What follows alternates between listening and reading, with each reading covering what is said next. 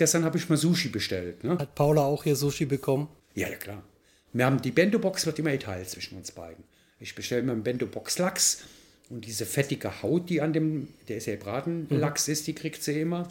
Dann sind drei Teigtaschen dabei. Finde ich nicht so arg lecker, finde sie total cool.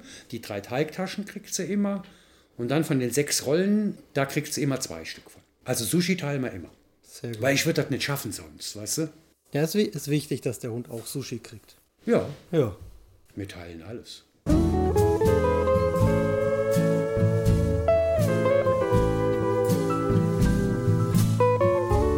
Hallo, herzlich willkommen zum Frankenkonvoi Podcast. Mein Name ist Jonathan. Ich bin der Tom. Und als allererstes würden wir gerne mal Danke sagen für das ganze tolle Feedback, was wir bis jetzt für die ersten beiden Folgen bekommen haben. Als Ergänzung zum Podcast haben wir zwei Sachen. Das eine ist, wir haben auf Spotify eine Musikplaylist angelegt, die heißt Frankenkonvoi, die Playlist. Könnt ihr da suchen. Da packen wir einfach die ganzen Lieder rein, über die wir während dem Podcast ab und zu reden. Da habt ihr so eine kleine Ergänzung. Und zum anderen veröffentlichen wir jetzt für jede Folge an dem Tag, an dem sie veröffentlicht wird, auf dem Frankenkonvoi Instagram und Facebook Account zur Folge passende Bilder, damit ihr auch eine Idee davon bekommt, wie es wirklich war, wie es aussah, wie die Leute aussahen, wie, so, wie der Tom früher aussah. ja, und da wir uns ja bei den ersten Folgen und jetzt bei der kommenden Folge auch immer noch auf äh, Hawaii bewegen, äh, danke ich auch in Hawaiianisch. Mahalo heißt Danke. Dann fangen wir doch genau da gleich an. Hawaii. In welchem Jahr sind wir? 2008. 2008. Gut, was war dann? Zu dem Zeitpunkt, als wir Weihnachten gefeiert haben, stand schon fest, dass ich wieder nach Hawaii fliege. Und es war auch schon gebucht. Weil ich war so verliebt, nicht nur in Heidi, sondern auch in die Inseln. Heidi war da schon weg, mhm. äh, dass ich sofort eine nächste Reise gebucht hat und über die geniale Möglichkeit, Sunway hat auch einen Opa, ein früherer Professor an der äh, Universität von Manoa, mhm. sehr wohlhabender Mensch. Äh, Gungung wurde er genannt, ganz süßer Mann. Der war aber da schon ururalt und hatte ein äh, Daily Care, also da hat eine Pflegerin bei ihm im Haus gewohnt und er mhm. hat ein sehr, sehr, sehr schönes, großes Haus, ein Holzhaus in Manoa. Manoa ist außerhalb von äh, Honolulu in den Bergen, wirklich schön, da, da ist man wirklich in Hawaii. Und da äh, habe ich dann äh, mein Zimmer gehabt. In dem Haus? In dem Haus für zwei Monate. Ah, geil. Weil am 1. Januar 2009, also kurz nach der Weihnachtsfeier, am, am 25. haben wir Weihnachten gefeiert und am 28. bin ich wieder nach Hawaii geflogen. Okay.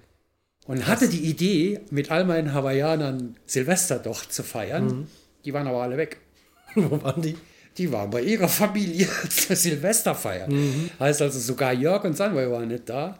Ich äh, kam dann über diese Krankenschwester, äh, die in dem Haus gelebt hat, in dieses Apartment rein. Ich habe mir natürlich wieder wie immer meinen Mietwagen am Airport geholt, bin fürchterlich abgezockt worden von der Mietwagenfirma.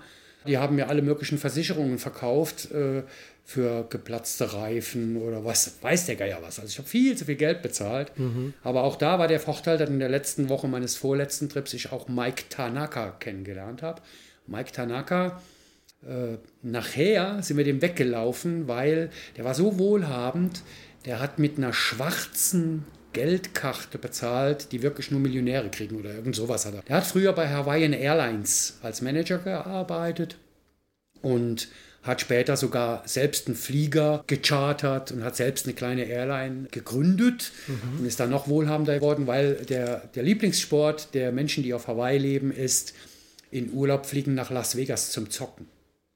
Ah, okay. Das machen ganz viele Hawaiianer. Viele reiche Menschen buchen sich einen Flug, fliegen dann freitagsabends nach der Arbeit nach Las Vegas. Da wird permanent Geld ausgegeben. Manche gewinnen auch ein bisschen was. Und dann geht es sonntagsabends wieder zurück. Also, das ist wirklich ein Riesenbusiness da. Alles klar. Machen viele Leute. Also, du fliegst da wirklich sechs Stunden. Mhm. Ist auch immer doof, wenn du hinfliegst. Weil du fliegst ja meistens, du musst ja auf Amerika Festland zwischenlanden. Und meistens buchst du dir vernünftigerweise einen Flug an die West Coast, also Kalifornien da bist du schon mal von Deutschland aus 10, 12 Stunden unterwegs. Und das ist schon anstrengend, 10, 12 Stunden in einem Flieger zu hocken. Und dann bist du schon gedanklich quasi fast da. Mhm. Passiert mir jedes Mal. und denkst, oh, jetzt ist es ja nur noch der kleine Sprung rüber auf die Insel. Und dann hockst du aber nochmal sechs Stunden in so einem Flieger nach einer Wartezeit. Also roundabout 20 bis 24 Stunden brauchst du, um da hinzukommen. Okay, krass. Ja gut, und Mike Tanaka, der früher bei einer Airline gearbeitet hat, ist am nächsten Tag mit mir äh, an äh, den Flughafen gefahren und hat das für mich geklärt und dann habe ich einen vernünftigen Mietwagenvertrag mhm. gehabt. Und so war ich allein an Silvester auf Hawaii. Okay. Aber war wunder, wunderschön, weil ich wusste ja, ja Waikiki ist da unten. Und dann dachte ich, okay, Manoa, da fährst du schon eine halbe Stunde äh, aus Zentrum Waikiki, da hoch. Da habe ich tatsächlich noch probiert, am letzten Tag irgendwo in Waikiki eine Übernachtungsmöglichkeit zu finden, in einem Hostel oder sonst irgendwas. Aber logischerweise, erstens ja, alles Silvester. ausgebucht und zweitens, das Einzige, was ich gefunden habe, war in einem Hotel irgendwo in der fünften Reihe, ganz spooky oder sowas, hätte ich ein Zimmer haben können für 180 Dollar die Nacht. Und das war nicht mehr als eine Besenkammer oder sowas. ohne, ohne Toilette, glaube ich sogar. Okay. Und dann habe ich gesagt, okay, dann nichts halt kein Alkohol, fertig. Und dann war ich wieder in Waikiki. Und äh, da, wo ich beim ersten Mal gelebt habe, in der Nähe von der Kalakawa Avenue, die unten diese große die parallele Straße zu dem Strand ist, die läuft parallel zum Ozean ist eine Straße, die im 90-Grad-Winkel weg von Strand geht. Ist die Kapahulu Avenue. Da war das Hotel oder das Apartment, wo ich beim ersten Mal gelebt habe. Mhm. So ungefähr 100 Meter vom Strand. Und da gibt es ein Pier, also so ein, äh, aus Mauern bestehender, nicht äh, ein Holzpier, mhm. sondern aus Mauern ist da so ein 300 Meter langes Ding, was vorne überdacht sogar äh, ein bisschen breiter ist und da war ich bei meinem ersten Trip jeden Morgen. Mhm. Also bin ich natürlich an Silvester wieder in Kapahulu Pier. Und die Hawaiianer machen, ich bin kein Freund von Feuerwerken, aber die Hawaiianer machen ihr Feuerwerk auf dem Ozean. Wie läuft das ab? Da fährt ein Schiff raus von äh, der äh, City Community und draußen weit auf dem Ozean, aber so gut zu sehen, wird dieses Riesenfeuerwerk abgefackelt. Richtig. Aber das heißt nicht, jeder macht für sich ein Feuerwerk, sondern die machen nur ein offizielles? Gibt's auch, gibt's ah, okay. auch. Aber das offizielle Stadtfeuerwerk findet halt eben nicht auf einem Platz statt, sondern draußen auf dem Ozean. Heißt also, alle Strände in Waikiki sind voller Zuschauer. Mhm. Da stehst du und guckst aufs Meer und guckst zu. Und natürlich gehen alle die Leute, die sich trauen, ich würde mich das nicht trauen, weil ich ein bisschen Angst habe vor dunklem Wasser, mhm. mit Surfbrettern raus und sind dann näher dran. Mhm. Also der Ozean ist voller Zuschauer, die ganze Strandpromenade ist voller Zuschauer und war richtig, richtig toll. Einmal habe ich wieder, es gibt ja ganz viele Straßenmusiker. Mhm. Auf der Kalakawa Avenue sind im Prinzip alle 100 Meter steht jemand entweder mit einer Ukulele, ganze Bands und, und, und und verdienen damit ihr Geld. Ne? Und man muss wirklich sagen, also das sind Musiker, die spielen so gut, ne? das sind alles so gute Musiker, Wahnsinn. Ne? Und so Sachen mag ich ja viel lieber als industrielle Musik. Ja. Und da habe ich dann wirklich vier Jungs kennengelernt, lange vor Mitternacht, als noch nicht viel los war. Ich wollte halt schön am Kapahulu Pier ziemlich weit vorne sein, war ganz früh da. Und da habe ich am Anfang so gedacht, weil ich hatte meine Kamera dabei. Also eine teure Kamera. Ist ja auch gefährlich. Mhm. Gibt Kriminalität. Arme Leute klauen reichen Leuten Sachen, die sie verkaufen ja, so eine können Kamera, die man nach, die, die auch sichtbar ist die ganze Zeit. Aha. Und dann kamen so vier Jungs, ne, also ich würde mal sagen Teenager. Ich vermute so irgendwas zwischen 16, maximal 18. Ne? Mhm. Ne? Vier Jungs mit ihren BMX-Rädchen, der eine, der andere mit dem Skateboard. Und ich habe schon so gedacht, aha, das könnte so eine Gang sein. Also ich war schon vorsichtig. Ne? Und die Jungs kamen aber direkt auf mich zu. Gibt es bei dem Trip noch ein ganz anderes Erlebnis, was ich äh, dann nachher erzähle. Äh, weil ich bin halt eben ein Mensch, Side Note, der sich bis heute, bis zu meinem 61. Lebensjahr, ganz bewusst Naivität bewahrt. Mhm. Ich gehe auf jeden Menschen so zu, als, als ich denke immer zuerst an das Positive im Menschen. Ja, das kann ich aber bestätigen. Ich meine, ich bin jetzt so oft mit dir unterwegs gewesen, das tust du tatsächlich. Ja, ich gerate dadurch auch natürlich in blöde Situationen. Gar keine Frage, weil naive Menschen werden gern ausgenutzt. Ne? Aber ich habe mir das auf meine Fahne schon in früher, früher, früher Jugend geschrieben. Nein, ging um Frauen. Du wirst niemals, auch wenn du noch so gelitten hast nach einer Trennung, beim nächsten Mal, wenn eine Beziehung anfängt, hast du zwar gelernt, aber du wirst niemals dieses Leid, was du da erfahren hast, auf jemanden anderen transportieren. So kam das. Ich habe mir immer gesagt, nein, jeder, der neu kommt, wird so behandelt, als wenn nie was geschehen wäre. Mhm. Und so mache ich das bis heute. Ne? Also ich gehe wirklich auf Leute drauf zu und ja, habe auch bis jetzt Glück gehabt. Ne? Ich habe lange in Kneipen nebenbei ein bisschen gejobbt, 20 Jahre lang immer, weil ich halt eben gern Leute um mich herum habe. Und in einer Kneipe und einer kleinen Diskothek in meiner Heimatstadt gab es jeden Abend eine Schlägerei. Jeden Abend.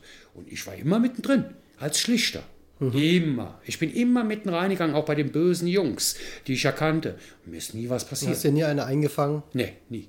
Nie.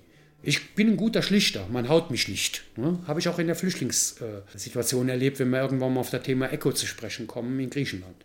Ich bin äh, ein Mensch, der ganz gut äh, Streit schlichten kann. Mhm. Und so hatte ich auch für den vier Jungs, äh, die da aufgepoppt sind, zuerst mal meine Bedenken, aber keine Angst. Ne? Mhm.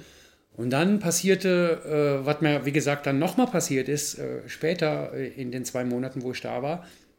Die Jungs haben sofort zu mir gesagt, wow, was ist denn das für eine Kamera? Da wurde ich natürlich noch vorsichtiger.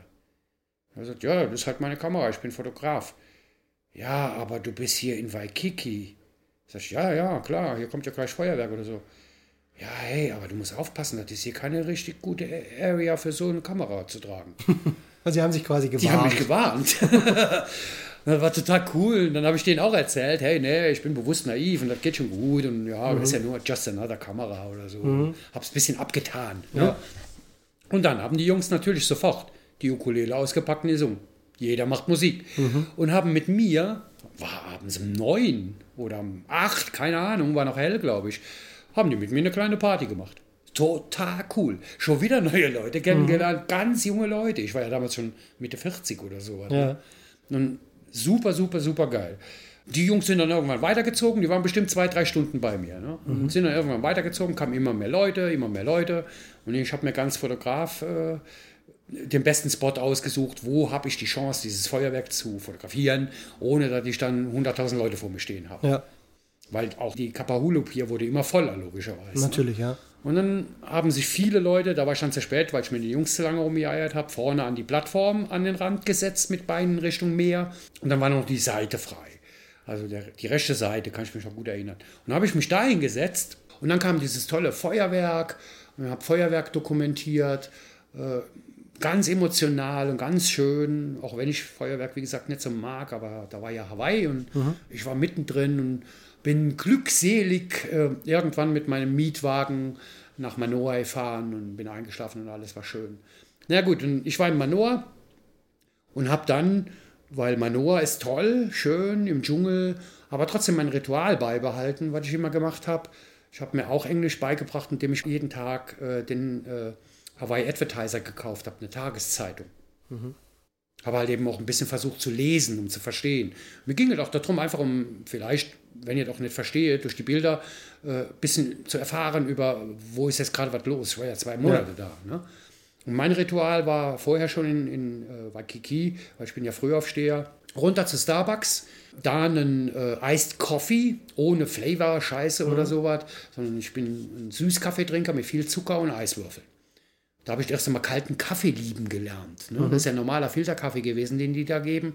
Und gerade in so einem das Klima Environment ist, ja, ja. ist super lecker. Ne? Und dann bin ich immer morgens mit meiner Tageszeitung äh, an den Strand, habe meinen Kaffee geschlurft, meistens am Kapahulu Pier. Und das habe ich auch aus Manoa gemacht. Ich bin dann mit dem Mietwagen runtergefahren. Ich wusste ja mittlerweile, wo sind die Parkplätze. Bin dann runter zu Kapahulu Pier und habe da meinen Kaffee getrunken. Da war mein Daily Ritual. Und dann kamen meine Freunde irgendwann äh, in der zweiten Woche oder ersten Woche. Mhm. So Step by Step kamen die alle zurück. Dann habe ich dann Sunway und Jörg am Flughafen abgeholt, anstatt umgekehrt. Ja, ist ja auch mal schön. Ja, und habe die nach Hause gebracht, weil Sunway und Jörg wohnen außerhalb von Honolulu, so ungefähr eine halbe Stunde Fahrt. War froh, meine Freunde sind da, alles cool, alles cool, alles cool. Und äh, Sunway als Local hat natürlich voll mitbekommen, wie infiziert ich schon von dem traditionellen Local mhm. und Gedöns und hin und her bin. Und dann hat sie gesagt, äh, hey, pass mal auf, du solltest mal hin. Ah ne, Quatsch, das war ein Kanadier, ein kanadisches Ehepaar habe ich kennengelernt tagsüber mhm. am Strand, wo ich noch alleine war. Und die Frau, die hat mir empfohlen, ich soll mal Gilbert's Garden suchen. Okay. Ich habe gesagt, was ist Gilbert's Garden? Äh, direkt neben Honolulu auf der östlichen Seite ist ein ehemaliger äh, Vulkankrater den man auch heute noch sieht. Ein ganz, ganz bekannter Krater, der ist lange erloschen. In dem Krater drin ist ein Forschungszentrum, da wird Gemüse eingebaut und so weiter. Das ist ein erlosch- erloschener Krater. Und den Krater, äh, den nennt man Diamond Head. Okay. Weil der hat so ein bisschen die Form wie so ein geschliffener Diamant oder sowas. Ne? Und unterhalb von diesem Diamond Head Crater geht eine Straße lang, direkt in der Nähe vom Ozean und geht da noch ein bisschen hoch, wie über Klippen. Da sind aber keine Klippen. Äh, Und da hat ein alter Mann, Gilbert, wie ich dann später herausgefunden habe, der auch sehr, sehr populär ist, ein Stück äh, von circa 30 Metern Direkt neben der Straße war ein Bürgersteig, ein Fußweg und eine Mauer. Und daneben waren ungefähr in der Tiefe fünf bis zehn Meter verwildertes Land. Okay. Also Unkraut und Gedöns hin und her. Und die Surfer hatten da einen Trampelpfad, wo sie dann diese Sandhügel runtergingen, runter an Diamond Head Beach. Ah, okay. Und Diamond Head Beach, da sind die dann gesurft. Und Gilbert, ein alter Mann, der war weit über 80, ne? der hatte ein Haus, wo er viel Gemüse angebaut hat. Und der hat diese, ich glaube 30 oder fast 50 Meter, hat er äh, alles sauber gemacht. Mit Surfern, die ihm sofort geholfen haben. Surfer-Community ist immer ein äh, äh, zusammenhaltender Ballen von Menschen, die immer mitmachen. Ja. Die haben einen alten Mann gesehen, der da auf einmal anfängt, Unkraut zu jäten oder so.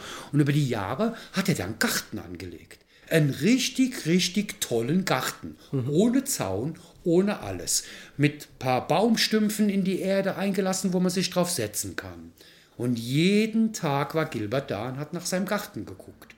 Und er hat den Garten zur Verfügung gestellt, dass Touristen sich da hinsetzen können, aufs Meer schauen können, eine schöne Zeit haben können. Natürlich waren da auch ein paar, wie überall auf der Welt, Schweine, die den vermüllt haben. Aber jeden Tag war Gilbert da und jeder, der Gilberts Garten kannte, ist, egal zu welcher Tageszeit, hingegangen und hat sauber gemacht.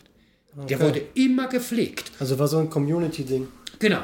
Ohne dass es Regeln gab, ohne dass es einen Besitzer gab, ohne alles. Jeder hat da gepflegt. Und die, die Stadtverwaltung oder wie auch immer das heißt, die fand das so toll, den gab es über Jahre schon, den Garten. Ne? Die hat dem Gilbert extra eine Wasserleitung dahin gelegt, damit er seine Pflanzen wässern kann. Oh, cool. Weil Gilbert hat dann aus seinem Garten zu Hause tatsächlich da Gemüse, tolle Pflanzen und alles Mögliche angepflanzt. Ne? Das war richtig, richtig, richtig schön. Gilbert ist irgendwann gestorben, vor, ich glaube, zehn Jahren oder so was. War ein Riesenartikel in allen Zeitungen und jeder hat äh, Gilbert betrauert. Ja. Und das war ein ganz süßer alter Mann, der, wie gesagt, jeden Morgen da war. Dann war nicht mehr Kapahulup hier mein jeden Morgen Ritual, sondern immer Gilberts Garten. Ich habe immer da auf der Wand gesessen und habe mit Leuten gesprochen, die da vorbeikamen. Und habe nachher so viele Freunde da gehabt, auch den Gilbert. Ne? Der kam jeden Morgen, war ein Mann, der hat so einen riesen O-Beine gehabt ne? und konnte kaum noch gehen, über 80. Und hat immer einen Korb mit Früchten dabei gehabt. Immer, aus seinem Garten. Frisch geerntet. Und alle Touristen, die da vorbeigegangen sind, vor allen Dingen die Frauen, er hat immer geflirtet, ne? Frauen, die 50 Jahre jünger sind als er Ja. oder so was, denen hat er eine Frucht geschenkt. Weil eine ganz, ganz große Tradition der Locals ist Sharing. Ja. Jeder teilt. Jeder. Natürlich nicht mehr die Leute, die in wohlhabenden Gegenden wohnen und die Mythologie nicht haben wollen oder sonst was Ja, wie überall. Aber in Hawaii ist das heute noch so. Wenn, die gehen natürlich am Ozean alle angeln. Ne? Und, und sind Selbstversorger im Prinzip, was Fische betrifft. Ne? Und wenn du angeln gehst und du gehst raus und fängst viel zu viel Fische für deine Familie, wir haben alle Tiefkühltruhen, klar, ne? dann wird sofort ein Luau gemacht. Also ein Community, come together, da werden die Nachbarn, ey, kommt rüber, kommt rüber, kommt rüber. Ich habe heute viele Fische, also heute bei mir Barbecue. Morgen hast du viele Fische, also morgen bei dir Barbecue. Die teilen alles miteinander. Wirklich, wirklich geil. Auch eine eine Sache, die ich da gelernt habe. Ja. Caring is sharing. Ja, man shared, man teilt. Teilen, geben ist schöner wie nehmen. Ja. Das ist die Philosophie, die dahinter steckt, die ich auch lebe. Schon immer. Und naja, Gilbert hat da Obst verteilt und so weiter. Und das war eine der schönen, schönen, schönen Sachen, die ich da erlebt habe, die jetzt gar nicht mit der Mythologie direkt zu tun haben. Aber das ist ein super Spot. Mhm. Ich habe da auch noch einen ganz anderen Typen kennengelernt. Von der Westküste von Oahu. An der Westküste von Oahu leben die armen Locals. Ja. Die Menschen, die halt kein Geld haben. Und da ist ein Küstenabschnitt von ungefähr 50 Kilometer wie ich ja bei der zweiten Folge schon erzählt habe, gibt es an jedem Strand einen Beachpark. Ja. Also irgendein Gemäuer, wo eine Süßwasserdusche ist und eine Toilettenanlage. Da leben Menschen. Nicht in, den, in dem Ding, aber da haben sie sanitäre Anlagen. Das heißt also, Menschen, die ganz normal arbeiten gehen, mhm. die in Waikiki in Hotels als Putzfrau arbeiten, mit Kindern, die leben da in Zelten. Auf 30, 40 Kilometer. Die können sich halt eben keine Wohnung leisten. Okay, krass. Ja, zum Beispiel, um die Situation vielleicht mal ein bisschen plastischer äh, darzustellen, wie teuer Mietpreise da sind, warum da Leute überhaupt im Zelt leben. Äh, in Gilbertsgarten habe ich jeden Tag einen Mann getroffen, der hat jeden Tag da gestanden, ein weißhaariger Mann, und hat Ukulele gespielt. Einfach so. Hat den ganzen Tag da verbracht. Und irgendwann habe ich ihn mal gefragt, weil ich habe dann vermutet, ob er auch ein Obdachloser ist oder sonst was. Äh, und dann hat er mir erzählt, nee, nee, er wohnt an der Westküste und seine Frau arbeitet als Zimmermädchen in Waikiki in einem teuren Hotel. Aber da er nicht so viel Geld hat, fährt er natürlich nicht die Stunde von der Westcoast nach Waikiki, bringt seine Frau zur Arbeit und fährt dann wieder nach Hause und fährt sie dann abends wieder abholen, sondern er verbringt den ganzen Tag da oben, hat auch ein bisschen Geld gesammelt beim Ukulele spielen und hat so halt auch quasi einen Job und spart sich zwei Fahrten. Oder die Pflegekraft, wovon ich erzählt habe, die bei Gungung gelebt hat, äh, als, als äh, der dann verstorben war, äh, haben wir die nochmal in äh, Waikiki, irgendwo in der Nähe, auf dem Parkplatz getroffen und haben die natürlich angesprochen auf dem Supermarktparkplatz. Und die Frau hat dann tatsächlich in ihrem alten amerikanischen 60er, 70er Jahren Ami-Schiff mhm. gelebt. Ja, die hatte ihre Sachen im Kofferraum und hat auf der Rückbank geschlafen, weil sie sich halt eben, weil sie keinen Job hatte in dem Moment, keine Mieten leisten kann. Okay, das heißt, in dem Moment, wo sie den Job verloren hat, weil der ich nenne es mal Auftraggeber gestorben ist, war sie auch sofort obdachlos. Ganz genau. Es ist ja im Gegensatz zu unserem Sozialsystem, was man ja zu Recht kritisieren kann, ist in Amerika alles völlig anders. Da bist du heute Zahnarzt, Architekt oder sonst was und morgen auf der Straße, wenn du einen Job verlierst. Und gerade in Hawaii, weil die Immobilienpreise, die sind so hoch da, Mieten von, ich habe gehört von einem Kumpel, Apartment, 40 Quadratmeter äh, mit einem Bad, aber ein Raum sonst. Der hat sogar noch Housekeeping gemacht, hat ein bisschen ins Gartengrundstück aufgeräumt für den Eigentümer. Und der hat 1600 Dollar bezahlt im Monat. Und das war noch nicht mal in Honolulu selbst, sondern weit außerhalb, 30 okay. Kilometer außerhalb. Ja, krass, krass. Ganz oben an der nördlichen Spitze von der West Coast in Makaha, da leben wirklich dann obdachlose Menschen ein Leben lang schon. Mhm. Es ist auch eine ganz hohe Drogenrate. Äh, wie bei vielen Menschen, die so ein Leid erfahren müssen, sind viele drogenabhängig, alkoholabhängig und, und, und. Aber auch in den Spots gibt es immer eine Community. Mhm. Gibt da immer Leute, die dann halt eben nicht in Drogensumpf versunken sind, die sich kümmern, die das Gelände sauber halten, die äh, sogar teilweise Therapien veranstalten, ohne zu wissen, was sie da tun. Die mhm. Community steht zueinander. Ne? Okay.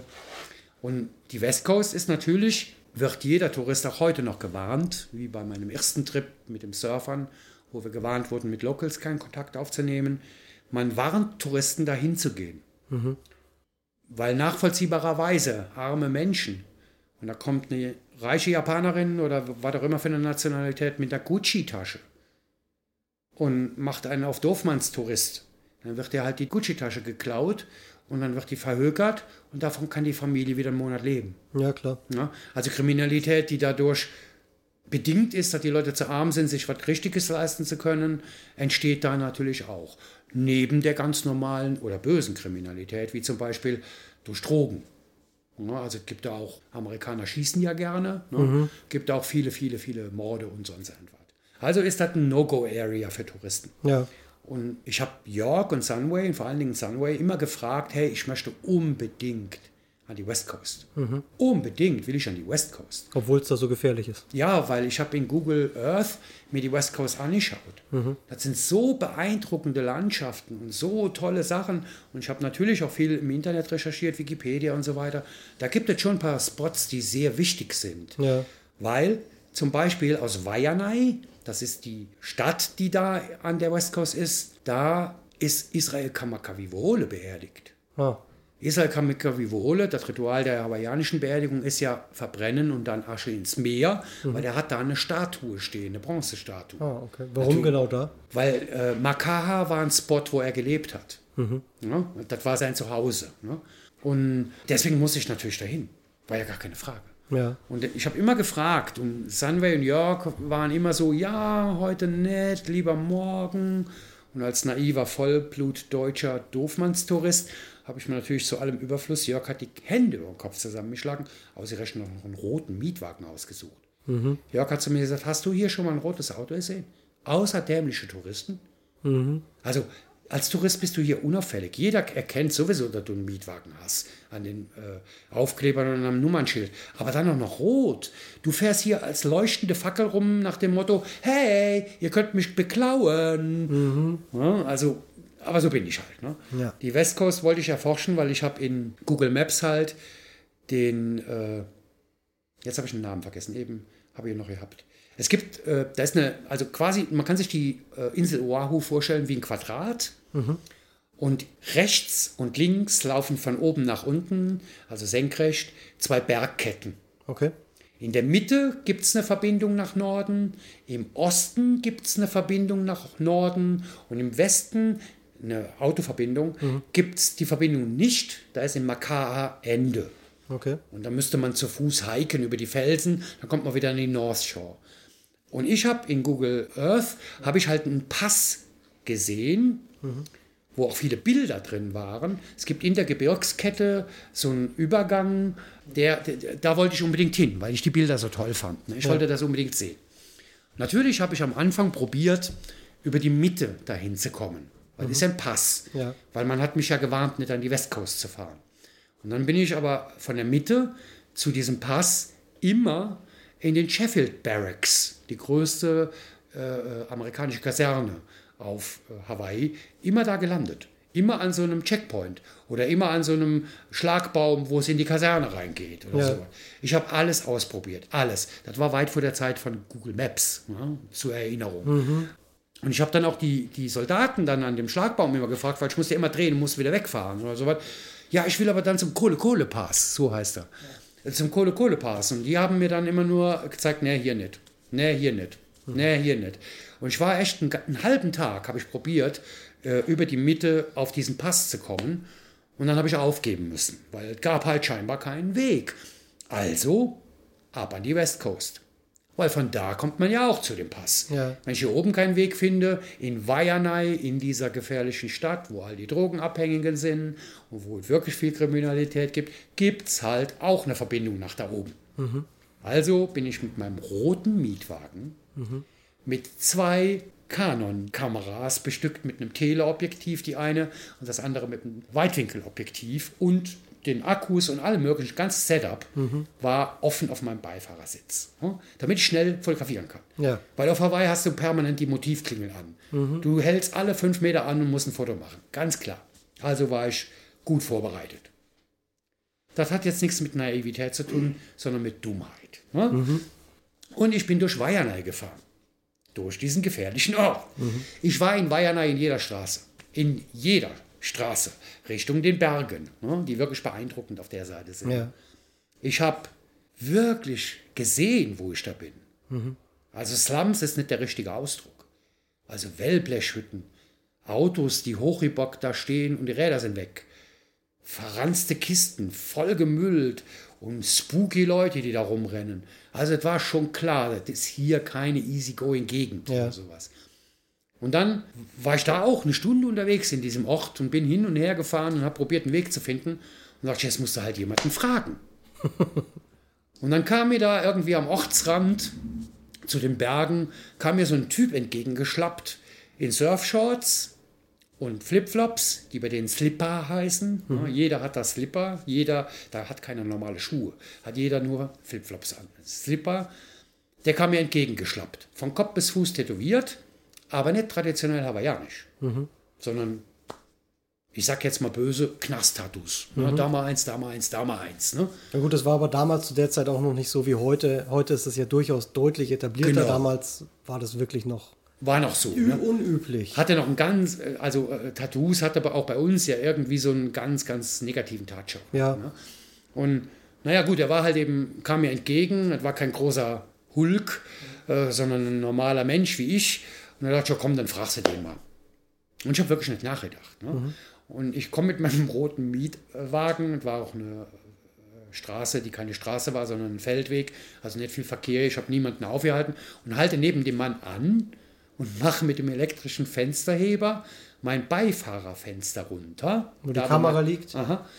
Und äh, frag den in meinem gebrochenen Englisch, hey buddy, can you show me the way to the Kole Kole Pass? Und der Mann hat sich rumgedreht, hat mich angeguckt und war schon sehr erstaunt. Also der hat wahrscheinlich alles Mögliche in seinem Kopf direkt durchgehen lassen. Nach dem Irritiert Motto, ob deiner Dummheit. ja, ne, der, hat, der hat wahrscheinlich gedacht, what? Ein rotes Auto? What? Ein Weißbrot? What? Was macht der hier? Der fragt mich schon noch. Also der war schon sehr entsetzt, ne, dass ich ihn überhaupt frage. Aber ich hatte den Eindruck, das ist ein freundlicher Mann. Ne? Und dann kam der zu meinem Mietwagen und lehnte sich mit seinen Ellbogen auf mein offenes Beifahrerfenster und guckte runter auf meine Kameras, guckte wieder hoch zu mir, völlig schockiert. Guckte wieder runter zu meinen Kameras, guckte wieder hoch zu mir. In der Sekunde ging mir ein Licht auf. Ich habe dann in mir drin endlich wieder den Mann der Vernunft gehört, der gesagt hat, okay, du bist jetzt selbst schuld. Und habe da aber auch direkt meinen Frieden mit mir gemacht, bevor ich mich selbst umbringe. Na gut, dann bist du jetzt wirklich selbst schuld. Also wenn der jetzt sagt, okay, danke für die Kamera und geht, dann lässt er den einfach gehen. Weil du willst nicht noch schlimmere Sachen erleben. Wahrscheinlich hat er gedacht, das ist so offensichtlich, es muss eine Falle sein. nee, der hat dann zu mir gesagt, what are you doing here?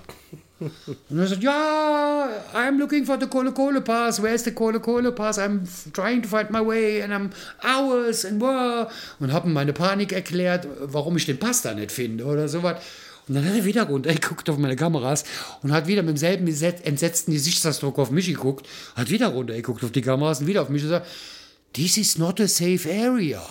Also ähnlich wie am Kapahulup hier, die Jungs, Ja. hat der zu mir direkt gesagt, hey Alter, was machst du hier? Bist du ein Vollidiot oder so? Und dann, das war wirklich ein nettes Gespräch. Und er hat mir dann erklärt, ja, den Kohle-Kohle-Pass, da kommst du gar nicht hin.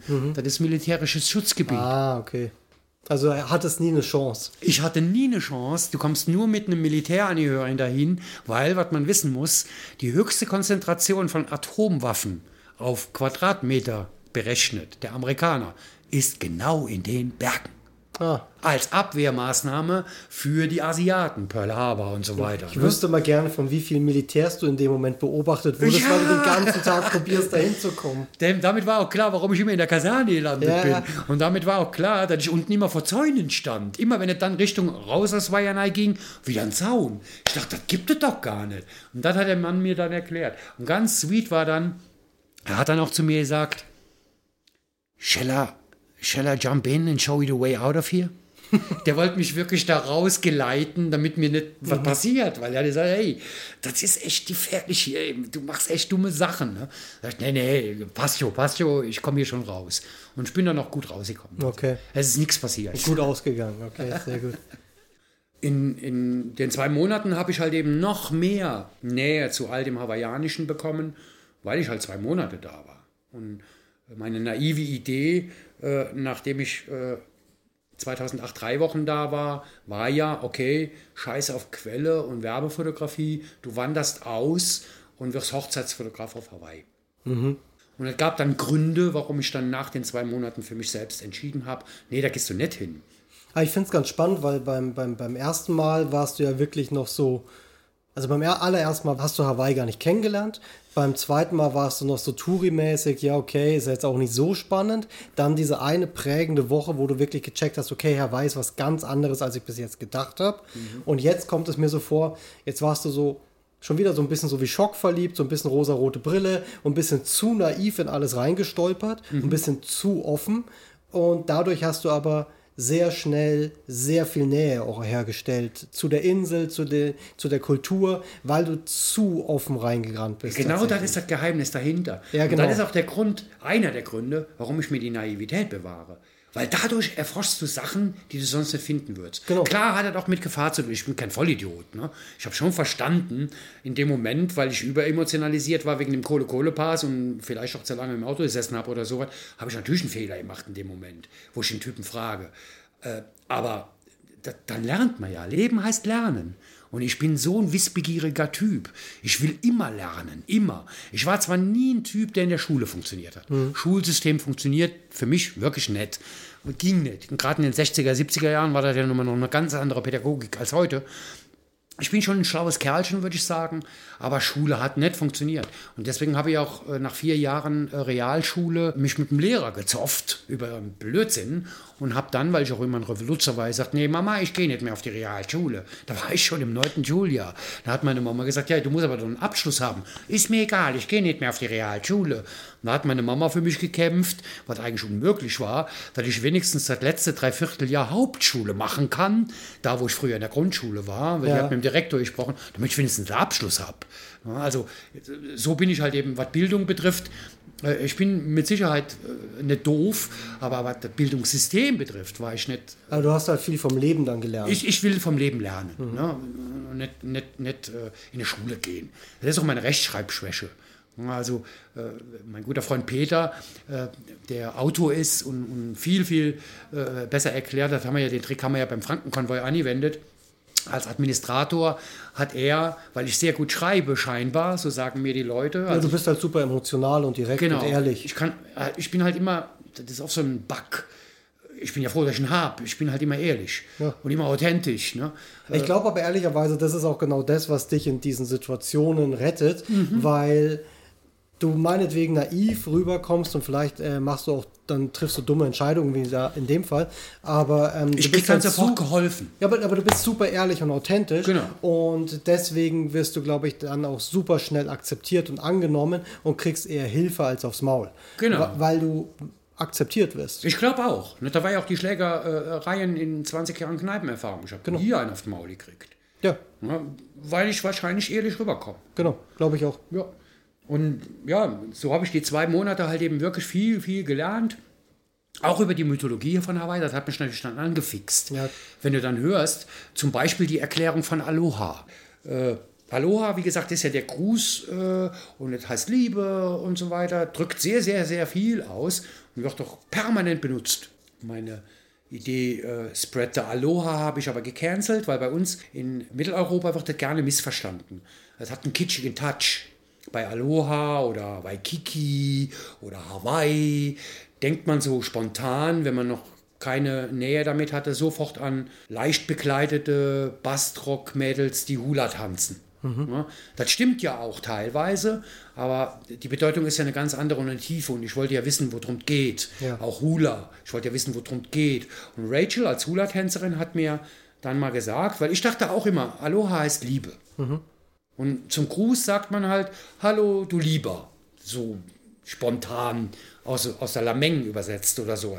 Und so verabschiedet man sich auch und sonst etwas. Das sagt sie, nee, nee, die tiefere mythologische Bedeutung von Aloha ist, Alo, das sind zwei Worte, ne, hat sie mir erklärt. Alo und Ha. Alo heißt übertragen, übersetzt, ich kriege es nicht mehr 100% hin, aber so habe ich es verstanden. Alo ist sowas wie deine äußere Hülle, dein Äußeres, dein Schutzmantel, was auch immer. Auf mich transportiert meine Naivität und immer das offene mit Menschen umgehen, bedeutet, ich habe ein ziemlich offenes Alo. Ja, so was Ja. hat sie mir erklärt. Ne? Also Alo ist deine, dein, dein Äußeres und Ha ist the breath of life, der Atem des Lebens. Äh, die Hawaiianer haben eine Tradition, wie sie sich begrüßen und das machen heute noch viele, viele Menschen, ne? die halt eben indigen sind oder die die Tradition hochhalten wollen.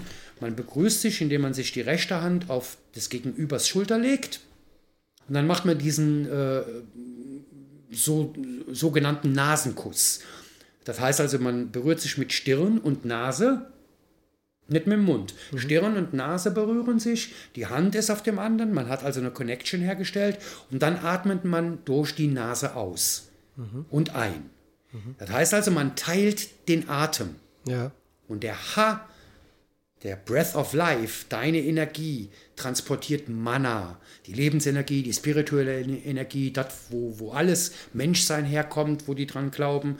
Das heißt also nichts anderes wie Aloha bedeutet, du machst dich auf, du bist offen und du teilst deine komplette Energie sofort mit dem anderen. Das heißt also, das ist so ein Connection. Aloha heißt, wenn du jemanden Aloha sagst, dann heißt das, hey, ich bin bei dir. Hey, ich bin in dir. Hey, ich bin mit dir. Hey, ich bin solidarisch mit dir und was weiß ich alles. Ja. Und das ist im übertragenen Sinne natürlich zu verstehen als Liebe. Das ist, ist ich finde es tatsächlich krass, äh, wie sehr du diese, ich, ich nenne es mal Spiritualität oder diesen Gedanken tatsächlich verinnerlicht hast und tatsächlich eben dieses Spread the Love beim Frankenkonvoi genau tatsächlich dafür steht. Und wie gesagt, ich, ich habe dich jetzt so oft mitgekriegt in den verschiedensten Situationen im Ausland, egal. Und das ist tatsächlich einfach, was du tust, also wie du auf Menschen zugehst, diese Offenheit, meinetwegen teilweise Naivität, aber tatsächlich dieses, wahrscheinlich ist es tatsächlich so, dass Spread the Aloha es besser trifft als Spread the Love. Ganz ich bestimmt. verstehe, dass das in unserem Breitengraden funktionaler ist, Spread the Love zu verwenden. Aber ich finde es super spannend, dass tatsächlich diese, ich meine, Fakt ist, wir sind jetzt bei der dritten Folge am Ende und reden immer noch über Hawaii. Und es ist aber total spannend zu sehen, wie, wie, wie sehr tatsächlich diese Erfahrungen, die du da gemacht hast, Einfluss auf dich hatten Absolut. und wie sehr du das in den Frankenkonvoi übertragen hast und wie bis heute der Frankenkonvoi genau davon lebt. Und deswegen sage ich doch immer ganz gerne, ich würde es mir ja wünschen. Ne? Das war ja nur ein, ein lustiger Spruch, könnte man ja sagen. Aber deswegen sage ich auch heute immer noch, ganz bewusst, ja, Mike hat mich auf eine Mission geschickt. Go spread the Aloha, hat der Mann zu mir gesagt. Der hat niemals damit gemeint, ey, du musst jetzt losgehen und Flüchtlingen und armen Menschen helfen oder sonst etwas. Aber ich glaube, der hat mich verstanden. Ich glaube, der hat das in mir gesehen. Bilde ich mir jedenfalls ein oder wünsche ich mir. Ne? Ja, gut. Fakt ist, er hat mit dem Satz das in dir ausgelöst und getriggert und es dauert bis heute an. Und das, das ist ja das Spannende. Ab und zu sagt man zu Leuten Sachen aus einem Bauchgefühl heraus und denkt sich gar nicht groß was dabei. Man kann aber Dinge lostreten und triggern, an die man selber vielleicht gar nicht denkt, weil es beim anderen was auslöst. Und Fakt ist ja, er hat das gesagt und er hat das in dir ausgelöst und es, dieser Gedanke, dieser Satz, den er damals zu dir gesagt hat, lebt bis heute an und Absolut. ist zu einem riesigen Verein geworden, der tatsächlich das tut, was er zu dir gesagt hat. Und ich habe es ja auch ganz konsequent, das weiß, wissen die wenigsten Menschen, weil das ist ja eine tiefe Botschaft, die für mich wichtig ist. Ja. Also ich habe es ja umgesetzt, nicht nur in dem Spruch angepasst an nicht zu viel Kitsch, Spread the Love, auch im Logo. Genau. Das Logo ist ja meine Idee gewesen. Ja, klar. Und die Christiane, äh, äh, unsere Mitgründerin vom Verein und Grafikdesignerin, hat meine Idee umgesetzt, weil ich wollte ganz bewusst meine Naivität, meine Naivität, was Kindisches. Also ich wollte kein Business-Logo, sondern ich wollte was Kindisches. Und dann war ganz klar, es muss was mit dem Transport zu tun haben. Wir waren ja tatsächlich am Anfang, wie unser Name sagt, wirklich ein Konvoi. Ja. Heute machen wir das ja ganz anders. Ne? Viele Leute fragen mich immer, wie, ihr fahrt in die Türkei? Nee, wir helfen aus der Ferne. Wir können das mittlerweile anders. Das ist ein historischer Grund, der Ja. dahinter steckt. Äh, also der Name ist historisch bedingt Konvoi, aber wir machen es heute anders. Und dieser LKW, der symbolisiert für mich, und das war meine Idee dahinter, viel mehr. Weil mir war klar, weil ich bin ein großer Teamplayer. Ich habe das ja alleine angefangen privat. Ne? Aber natürlich war mir klar, erstens brauche ich eine Rechtsform, also muss ich einen Verein gründen. Und zweitens will ich mehr Leuten davon erzählen, wie toll das ist, wenn man hilft. Also, das Herz da oben auf dem LKW, die Ware, die der LKW transportiert, das bin ich. Das bin ich. Weil wir kriegen ja auch als Helfer immer wieder gesagt, boah, du bist ein Held, du machst da so viel. Ich mach gar nicht viel. Weil allein bin ich sehr nutzlos. Ich kann allein helfen, gar keine Frage. Aber nur im Kollektiv, nur im Team, im Netzwerk oder in der Vereinsstruktur mit vielen Menschen kann man auch viele Sachen machen. Genau. Und deswegen symbolisiert für mich der, der, der, der LKW, der da drunter ist im Logo, den Verein. Genau, aber, aber der das, mich trägt, aber das Spannende der mir den ja- Rücken stärkt, der mich weiterbringt und Genau, so weiter. Aber das ist ja genau das Spannende, weil du bist ja jemand, du kannst Leute begeistern, du kannst Leute anzünden und du, du, du bist da so ein Bindeglied und gleichzeitig ist es ja auch wieder dieses Hawaiianische, dieses Zusammenhalten, sich gegenseitig unterstützen. Als Team schafft man was, einer fängt an, die anderen machen logischerweise selbstverständlich mit und helfen dabei, was Gutes zu tun. Und das, das wie gesagt, ich finde es super spannend, wie viel deine Erfahrungen aus dieser Zeit und natürlich bringst du als Person da viel mit, aber ganz viel von dieser Hawaii-Erfahrung steckt einfach da drinnen. Ja. In all dem, vom Spruch übers Logo, über das, was tatsächlich passiert. Ausgelöst durch Mikes Satz, den er dir gesagt hat. Und ich finde das total toll. Deswegen würde ich sagen, wir machen hier Ende und Hawaii kriegt noch eine Folge und wir arbeiten uns vorwärts. Irgendwann nennen wir den Podcast nicht mehr Frankenkonvoi, sondern Toms Reise nach Hawaii. Machen nächste Woche mehr von Toms Reise-Podcast. genau. Und ähm, genau, wie gesagt, mehr Infos. Das ist auch ein wichtiges Ding, Ja. was wir gerade tun, ne? kommt auch aus der, aus der hawaiianischen äh, Sache, Storytelling. Natürlich, ist genau das. Weil sie Überlieferung nicht schriftlich, sondern mit Erzählen. Und da ich ja nun mal Sprechdurchfall aus dem Rheinland habe, bin ich da wohl geeignet. Ja, absolut bist du geeignet dafür. Nein, aber wie gesagt, das funktioniert perfekt. Also, ähm, mehr Infos, frankenkonvoi.de, Social Media, gerne liken, folgen etc. Spenden sowieso, auch das gibt es auf der Webseite. Und ich würde sagen, bis zum nächsten Mal. Vielen Dank, Tom. Und nächstes Mal gibt es mehr Reiseberichte. Und ich sage dann zum Abschied Aloha und bring euch noch ein hawaiianisches Wort bei. Mahalo Nui Loa. Herzlichen Dank fürs Zuhören.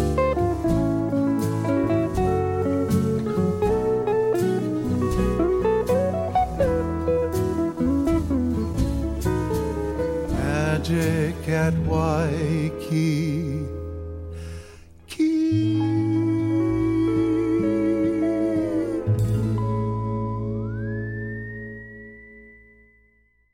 Also ich bin der beste Podcast-Interview-Partner aller Zeiten. Das tut mir total gut, wenn ich hier über Hawaii erzähle. Ja, und ich- kann da 100 Jahre drüber Ja, erzählen. das ist doch perfekt.